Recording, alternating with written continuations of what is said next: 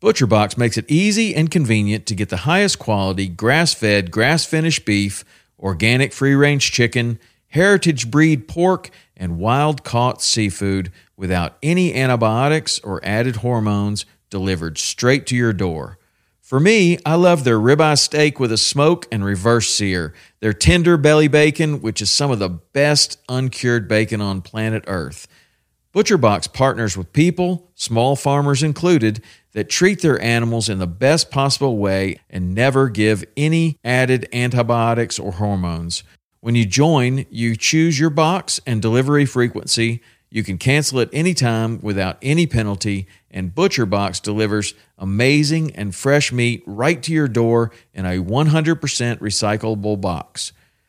For a limited time only, get free chicken nuggets for a year and 10% off your first box when you sign up today and use the code WP. That's a 22 ounce bag of gluten free organic chicken nuggets in every order for a year when you sign up at butcherbox.com forward slash WP and use the code WP.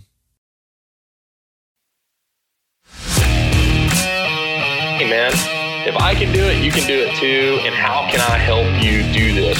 Don't settle. I'm Never. Don't settle. Just go full send.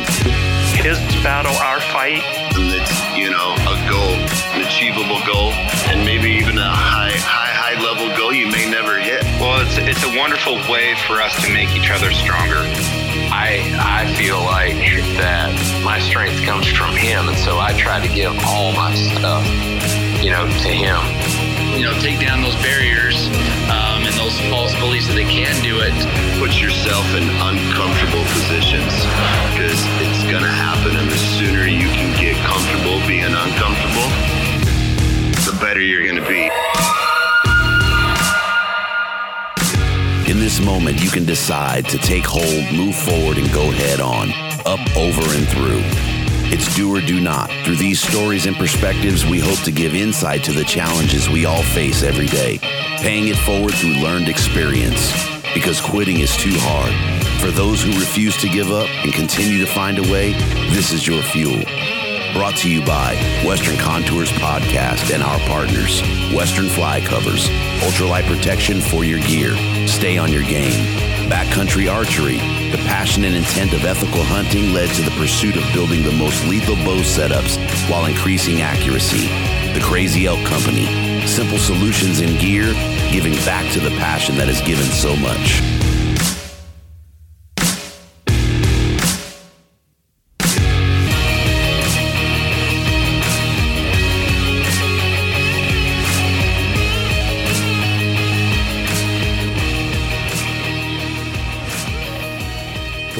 Dive into this topic, I want to preface this with the disclaimer that these statements are mine and are in no way representative of any, law enforcement agency I've worked for during the time focused on. That being said, here we go. He who fights monsters should see to it that he himself does not become a monster. Frederick Nietzsche. When Guy reached out to me and gave me the opportunity to tell of a time, specifically a difficult time that has impacted me and what got me through it, I was honored to be a part of yet another undertaking. So, first and foremost, thank you to him and to those of you taking the time to listen. Talking about feelings, specifically in dark times, has never been something I've done with ease. I've become really good at masking these these times with humor or deflection. However, there comes a time for all of us that this technique is no longer a viable means of coping. For those of you who are similar, I hope this can help shine a light in those dark corners and get things moving in the right direction. Even before starting my career in law enforcement, my dad, who's a Marine and law enforcement veteran, told me to keep in mind that I would be dealing with people predominantly on the worst day of their lives. These words were and continue to be the most accurate description I have seen. I started out my law enforcement career in 2007 as a uniformed patrol officer for a larger, by Wyoming standards, law enforcement agency. During my time with this department, I wore a lot of proverbial hats, but these all seemed to be building blocks to keep pushing me towards another larger plan. I was lucky enough to be a field training officer, firearms instructor, trainer of various skills, and a SWAT team entry member. I was also lucky enough to be chosen two separate times to serve as a task force officer on a state and federal task force covering a wide range of investigative duties. In the earlier parts of my career, I found an ability for being a so called shit magnet, constantly getting into big things unintentionally. Pursuits, talking suicidal people out of life ending situations, and apprehending fugitives. However, there's constantly a yearning or a push for bigger things. So while working full time, I decided to also be a full time college student. I left this department for a unique opportunity to work strictly narcotics crimes in a different state. I packed up and moved to a town where I knew nobody, and due to the work I was doing, I couldn't live that normal idea of meeting people and partaking in the normal way of life that so many of us are accustomed to. However, I was re- required to blend in with a certain demographic of people. I was working in an undercover capacity to disrupt dangerous drugs and other organized crime. While working this assignment, I was blessed because I was working with some truly spectacular people. But at the end of the day, I was the one going inside to purchase methamphetamine, cocaine, heroin, or opioids. This is an extremely draining task in and of itself, but when you factor in that you have nobody at home waiting for you, it seems to be never ending. My proverbial gut check hit me during a particularly hectic week. I had bought large amounts of methamphetamine and heroin throughout this week, but was on my way to do another deal for some other life altering substances that have been ruining lives all across our country. The deal was going smoothly until the source, or the provider of the drugs, brought their small child out. Mind you, this child was somewhere between five and seven years of age, had matted hair, and an impressive Kool Aid mustache. But this child had a toy in their hand. As the source went to a different part of their house to retrieve what I was purchasing, they asked me to keep an eye on their kid. Me, this man who they did not know, who had dirty clothes that were full of holes, long shaggy hair, facial hair that covered nearly everything but my eyes, and a hat that looked like it should have been burned years ago, was the one taking care of this child. So I played with the kid. We played for about a half hour, during which time I was having to balance between playing and engaging with the child and making sure the source wasn't going to attempt to ambush me in any way. The source finally returned and we completed the deal. As I was getting ready to leave, the kid hugged my leg, sat on my foot, looked up at me with those eyes only a child can have, and said, Take me with you. Talk about a punch in the throat. All of the training I'd received up to that point, all of the experience I'd gained until that exact moment meant nothing. Had they come out of that room and pulled a gun, I would have known exactly what to do. Had they attacked me physically, I would have fought like the third monkey heading for the ark while the clouds are rolling in. But nobody ever preps you for this kind of situation. I don't know if it was this specific instance that finally brought things into perspective. The refusal to acknowledge the darkness building inside me, finally reaching a boiling point, or the stressors of college, working an insane amount of hours, putting nearly 60,000 miles on my work truck that year, and being a full time college student. But that night on my drive home, it all hit me. I began closing myself off to things I enjoyed doing, stopped working out as much as I had been, and threw myself even deeper into work.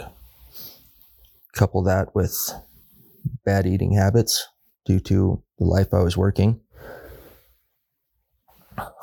and it was all building blocks for disaster. Leading up to this fateful day, I had seen a few of the warning signs, but the one that scared me the most was that I was no longer had any sort of an adrenaline rush, no fear, no excitement going into any of these operations. There was no difference in my behavior or my feelings walking into one of these drug houses or to a high risk operation or to complete one of these transactions than there was walking into my own house. That, in and of itself, was absolutely terrifying. My adult life, or the majority of it, has consisted of putting others' needs way ahead of my own in the interest of work. This pattern continued even outside of my work hours. This, as unhealthy as it is, resulted in refusing to address my demons, but rather letting them set up shop rent free in my own head.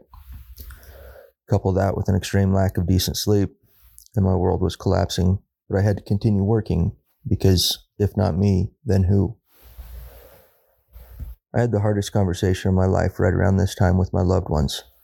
The fact that none of this worried me or got my adrenaline up anymore was a huge safety risk. The reason I was having this conversation with my loved ones is that I knew I could no longer handle this by myself.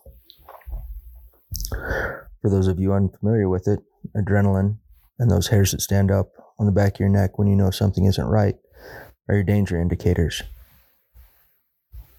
For those that have been in hostile, dangerous, or non permissive environments, these indicators begin to get numbed down or calloused to the normal threat indicators.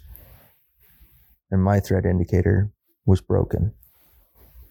But as these cases I had been working were long term operations, it wasn't as if I could simply duck out. I compared my troubles with those of others in my life and found that mine weren't that big of a deal, in my opinion. When in reality, Mine were impacting my health, my livelihood, my safety, and the safety of those around me. I owed it not only to myself, but also to my coworkers and their family to fix my cracks before it led to something terrible, something that couldn't be fixed. After having that insanely stressful conversation with my loved ones, they showed me what needed done. I needed to find the things that reminded me of the good in the world, get back to being me, and grasp at least one of the hands that was outstretched in front of me offering assistance. This was an absolutely foreign concept for me, as I was the one always helping others, whether it be friends from the Marine Corps, fellow law enforcement officers, family members going through a tough spot, and even lifelong friends and struggles that were completely unexpected. It was easy for me to help them, but it seemed impossible for me to get help for myself. But I swallowed my pride, fought back my embarrassment, and stepped up. Between the help of family, loved ones, and friends, I came to the realization that no matter who you are, what you do, or how tough you think you are, we all have a breaking point. Knowing where that breaking point is is absolutely critical to getting some form of help. I talked to those in my life that mattered to me, I got back to eating healthy. I was working out at the consistency I had been before, and I'd come up with an action plan. I've never been the type to bitch about a problem unless I have a solution. So I put together the things I needed to accomplish these goals, began working towards these things, and now I am back to myself. Family and those close to me have even commented that I'm back to the old version of me in terms of being a happy and positive influence. I'm still in the profession I started out in, but I'm back in a uniform. I can no longer put myself or those I worked with in a more hazardous situation because I refuse to acknowledge a problem. I took advantage of a support network, and instead of giving the typical head nod and move on, I actually took the advice given to me. The biggest lesson this taught me was to have a good support network, regardless of if it is through your church, a sports team you're involved with, family, or a group through social media. You have to be honest with these people, regardless of the appearance you think it will give, because to fix the problem, I needed to address the actual problem. I'm truly blessed. I have a family that couldn't be better. I've been to some amazing and terrifying places, and I have people that will gladly drop everything to help me out. I was raised Christian, and this has helped me when I've been at my lowest points. I'm not perfect nor am I making any claims to be remotely close to perfect. However, this is life. We, the ones living it, are the ones who make the choices as to how life affects us, but we only get one shot at it. It doesn't matter what gets thrown our way, we have the ability to fight through it, but we have to put that ability to use. None of us are quitters. None of us take the easy road in our hobbies, our professional choices, or our personal actions. So why take that route when dealing with your inner battles?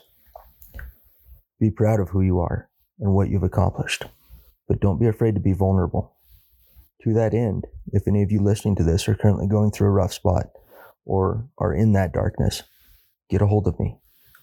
I don't care what time it is, I will always help someone in need. And sometimes it's easier to be honest with someone you don't know personally as compared with those you see every day.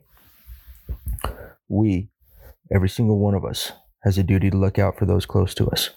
However, if we can't take care of our own issues, who will be there to help those that we care about? Thank you for your time. And again, stay safe.